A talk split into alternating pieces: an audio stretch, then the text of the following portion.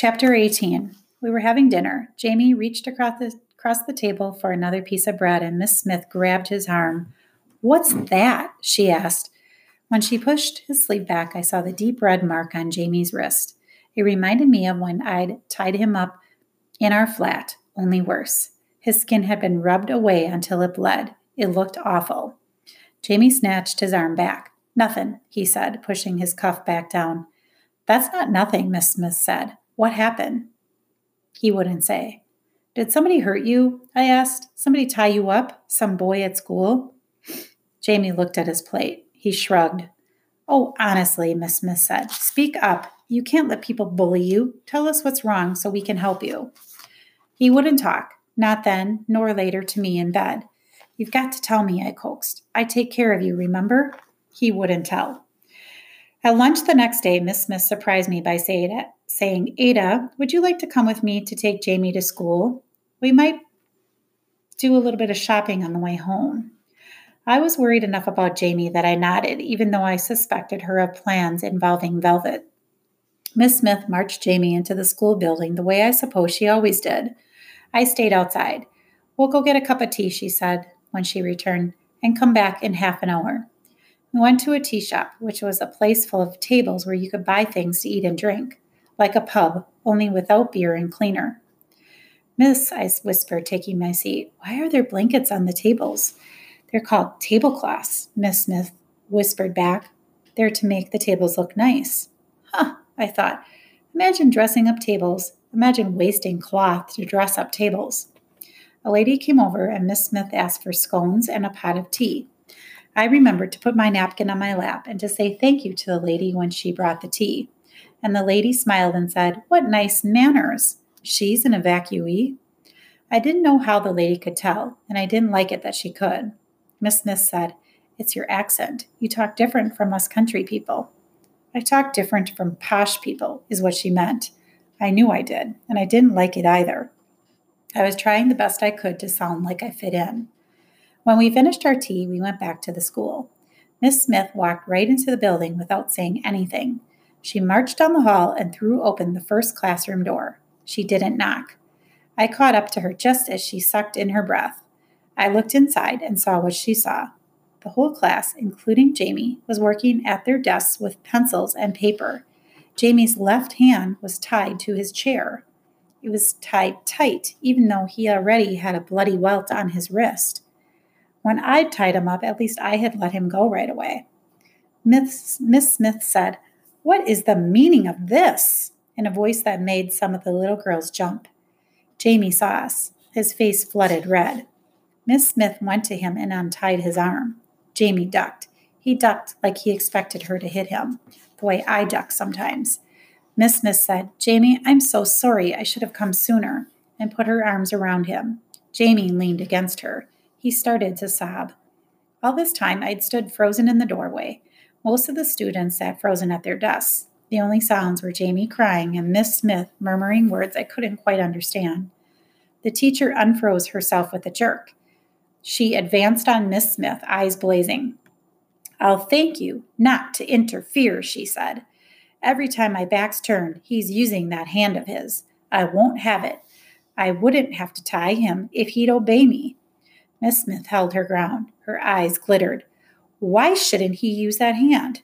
The teacher gasped. I didn't recognize her, though I suppose she'd been on our train.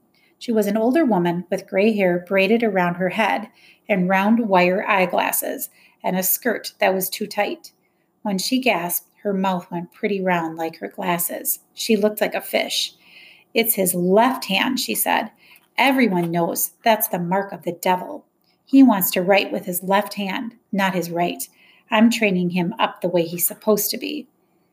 I never heard such rubbish, snapped Miss Smith. He's left handed, that's all. It's the mark of the devil, insisted the teacher. Miss Smith took a deep breath. When I was at Oxford, she said, my professor of divinity, Dr. Henry Layton Gouge, was left handed. It is not the mark of the devil. Dr. Gouge told me himself that fear of left handedness was nothing more than silly superstition and unwarranted prejudice. There's nothing in the Bible against people using their left hands. We can write and ask him if you like. Meanwhile, you will allow Jamie to use whichever hand he prefers, or I shall take action for the wounds he's received. I hated when she spoke with such big words. I couldn't follow it. Jamie's teacher said suspiciously, When were you at Oxford? I graduated 1931, Miss Smith replied.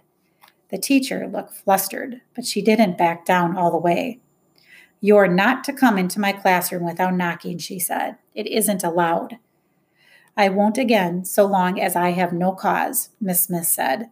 She hugged Jamie to her, then stood. I'll be asking Jamie. I don't want him ridiculed, looked down upon, or punished in any way for using his left hand. The teacher sniffed. Miss Smith stood and guided me to follow her out. I wanted to wait in the hall to be sure the teacher didn't immediately tie Jamie back up. But Miss Smith said we needed to leave. I've knocked her pride a bit, she said. We need to let her get it back. I didn't see why. I said, I could have told them he hates being tied, but I didn't really understand why the teacher tied him, and I said so. Miss Smith sighed. Ada, which hand do you eat with when you hold a fork? I held up my right hand. This one. Why? Why not use both? This one feels better, I said. That's right. And Jamie eats with his other hand, his left hand. He always does. That hand feels better to him. I guess he did, but I'd never noticed. I'd never cared. So? So he's learning to write now, and it's much harder to write with the hand you don't eat with. I'll show you when we get home. She opened the main door of the school and we went out. A chill wind swirled some dead leaves around the steps. In the Bible, the good people stand on God's right, and the bad people stand on the left before they get cast into hell. So some people, idiots, I supplied. Yes, she smiled at me. Some idiots think left handedness comes from the devil. It doesn't, it comes from the brain. Like that man you were talking about, I said. What? Oh, Dr. Gouge. Yes, he's Regius Professor of Divinity at Oxford University, where I studied. And he's left handed, like Jamie? Miss Smith snorted. I've no idea. I didn't read divinity. I never met the man. She'd lied. I looked at her sideways. So you didn't go to Oxford? I said. Wherever that was, whatever it meant. Of course I did, she said. I studied maths. She walked down the road. Is a clubfoot like that? I asked. Like being left handed in a way? It's something you're born with? No, I mean, is it what the teacher said? A mark of the devil? It would explain everything, I thought. Ada, of course not. How could you think so? I shrugged. I thought maybe that was why Mam hated me. Miss Smith's hand touched my shoulder. When she spoke, her voice was uneven. She doesn't, I'm sure it's not. She stopped walking and turned to face me. I don't know what to say, she said after a pause. I don't want to tell you a lie, and I don't know the truth. It was maybe the most honest thing anyone had ever said to me. If she does hate you, she's wrong to do it, Miss Smith said. I shook that off. It didn't matter, did it? Leaves skittered around the tips of my crutches. My bad foot swung in the air. I started down the road again, and after a moment, Miss Smith followed. Will you ride Butter when we get home? she asked. I think so, I said. I still can't make him trot. Persistence, Miss Smith said. That's what Lady Thorton says. I'd asked. Persistence meant to keep trying. To keep trying.